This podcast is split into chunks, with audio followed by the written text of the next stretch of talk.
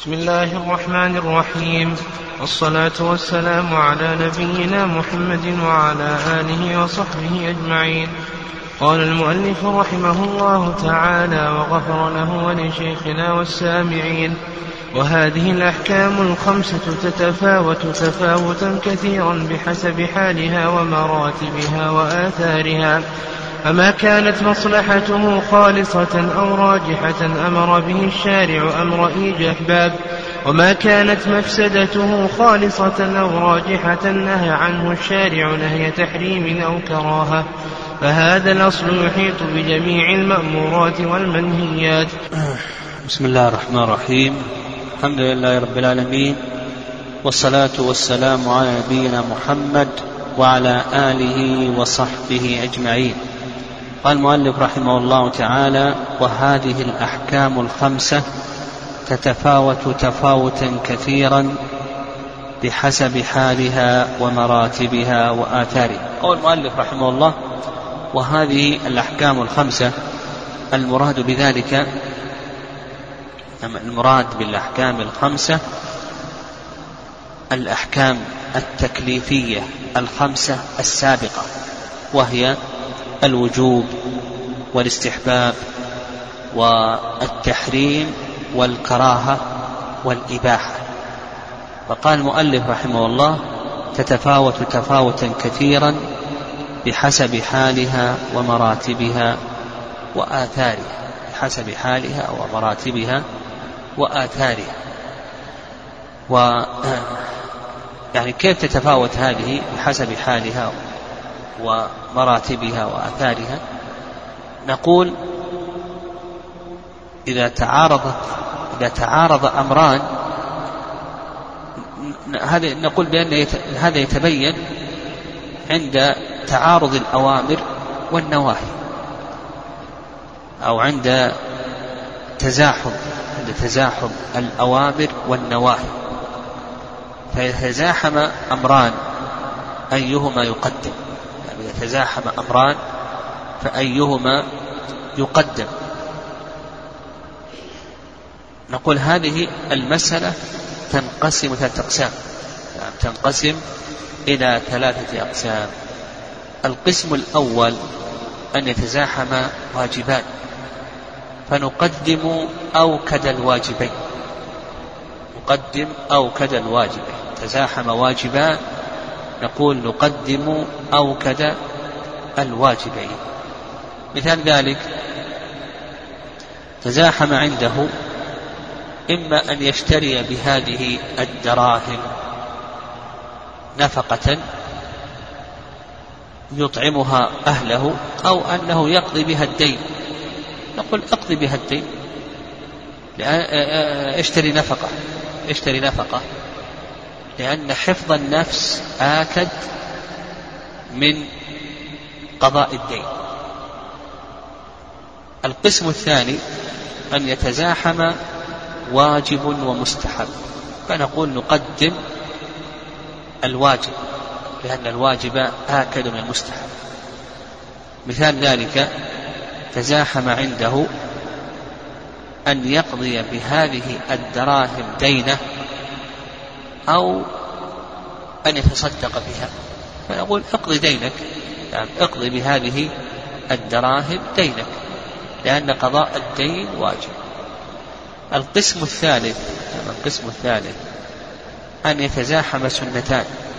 يتزاحم سنتان فنقول يقدم آكد السنتين وأفضلهما. والتفضيل بين السنن هذا له صور مراتب.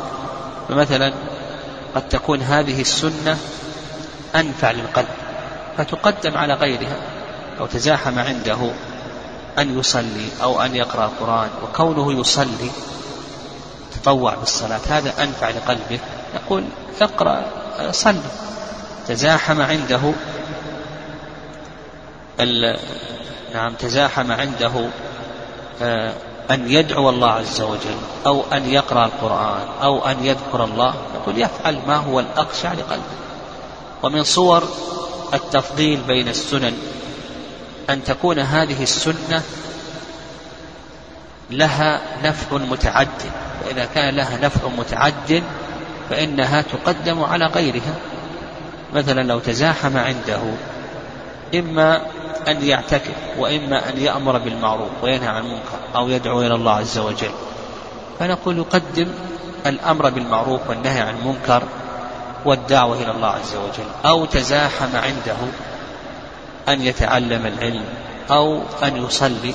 فنقول كونه يصلي كونه يتعلم هذا أفضل من كونه يتفرغ للصلاة ونحو ذلك لأن العلم نفعه متعدد.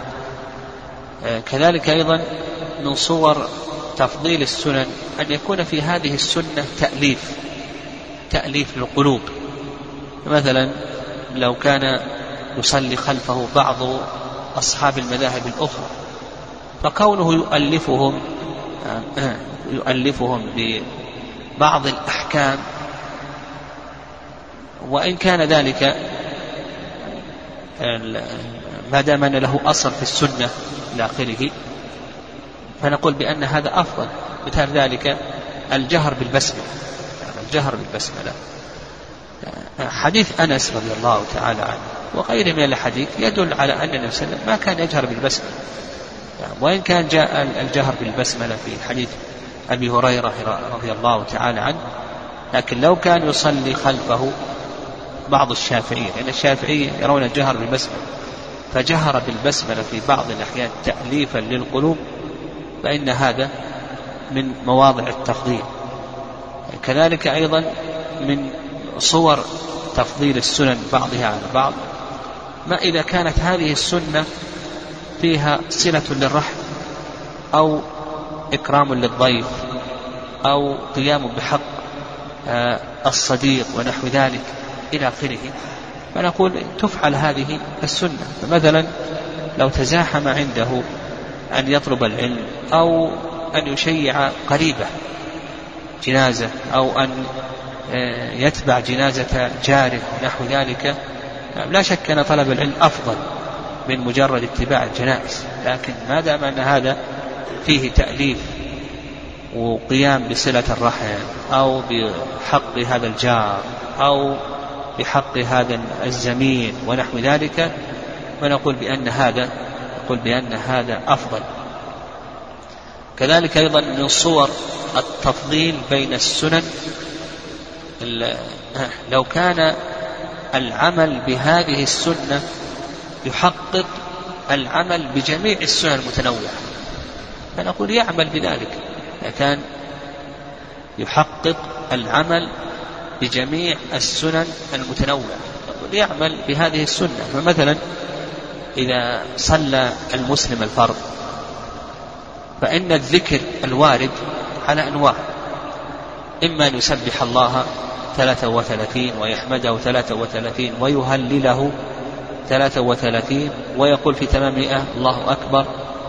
في الصفة الثانية يقول في تمام مئة لا إله إلا الله. في الصفة الثالثة أن يسبح الله ويحمده ويهلله ويكبره. خمسا وعشرين في الصفة الرابعة أن يهلل الله أن يسبح الله عشرا ويحمده عشرا ويكبره عشرا. فكونه يفعل هذا تارة وتارة نقول وإن كان بعض هذه السنن أفضل بعض لكن كونه يفعل ذلك ويأتي بكل هذه السنن تارة وتارة. يكون هنا عمل بجميع السنن المتنوعة عن النبي صلى الله عليه وسلم. وكذلك أيضا من صور التفضيل بين السنن أن تكون هذه السنة هي عبادة الوقت أو عبادة الحال أو عبادة المكان. فنقول هي أفضل من غيرها فمثلا تعارض عنده بعد نهاية الصلاة إما أن يقرأ القرآن أو يذكر الله عز وجل. فنقول الأفضل أن تذكر الله عز وجل. وإن كان القرآن هو أشرف الذكر إلا أن الذكر دبر الصلاة. هو عبادة الوقت. هو عبادة الوقت. مثل أيضا في الاستسقاء مثل لو أن الناس أصابهم القحط والجد نحو ذلك تعارض عنده إما أن يقرأ القرآن وإما أن يصلي صلاة الاستسقاء. يقول صلاة الاستسقاء مع أن صلاة الاستسقاء, الاستسقاء سنة. والأفضل لأنها عبادة الحال مثل تحية المسجد نقول هي أفضل عند دخولك لأنها عبادة المكان. في هذا الوقت تحية المكان في هذا الوقت يكون أفضل. هذا بالنسبة لتزاحم الأوامر.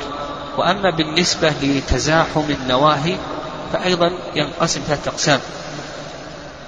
القسم الأول أن يتزاحم محرمان فنقول بأنه يقدم أخف المحرمين يقدم أخف المحرمين. تزاحم عنده إما الزنا أو الاستمناء إما أن يقع في الزنا أو أو أن يقع في الاستمناء. نقول يقدم الاستمناء.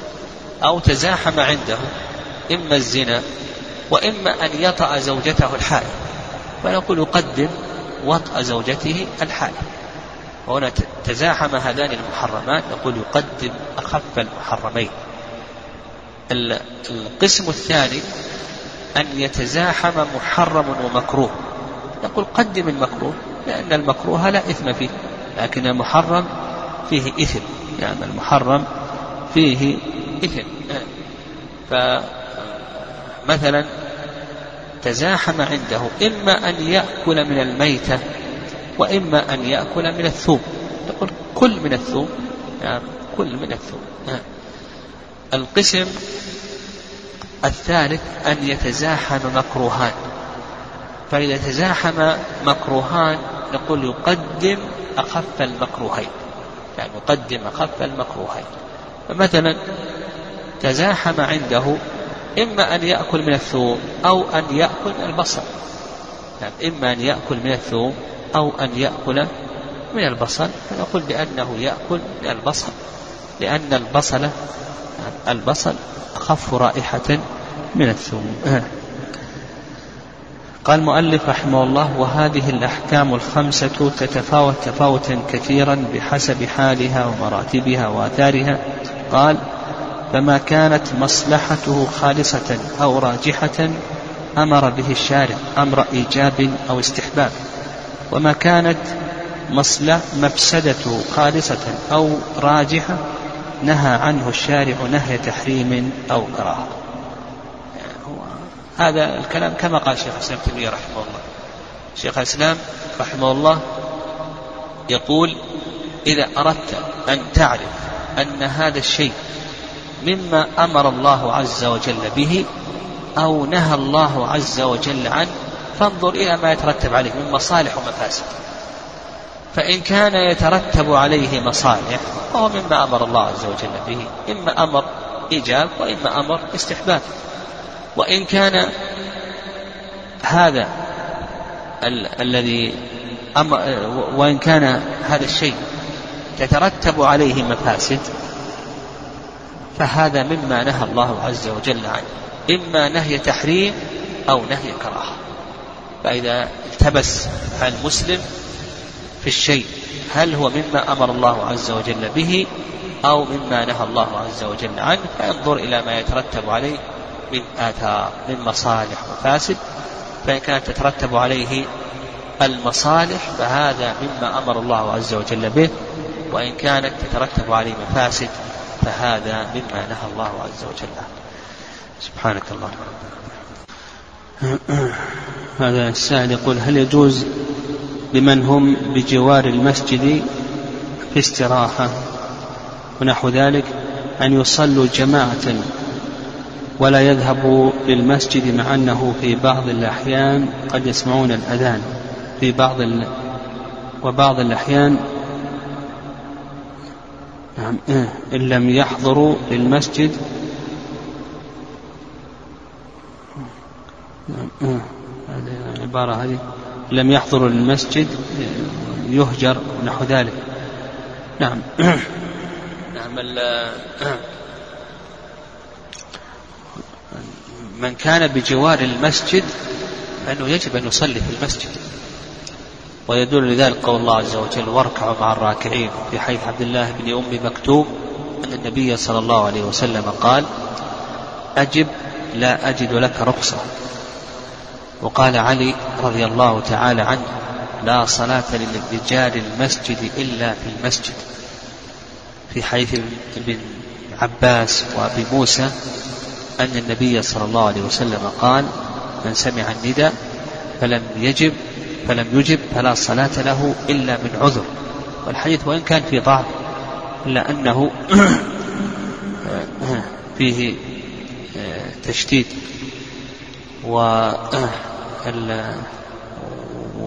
وأيضا الجماعة واجبة في المساجد. وإلا ما الفائدة من بناء المساجد؟ قلنا بأن الإنسان له أن يصلي في بيته يعني بعض الناس يظن أنه إذا خرج إلى مزرعة أو خرج إلى استراحة أو نحو ذلك أن له أن يصلي في ذلك المكان. وإلا قلنا لك صلي في بيتك صلي مع زوجتك مع أولادك.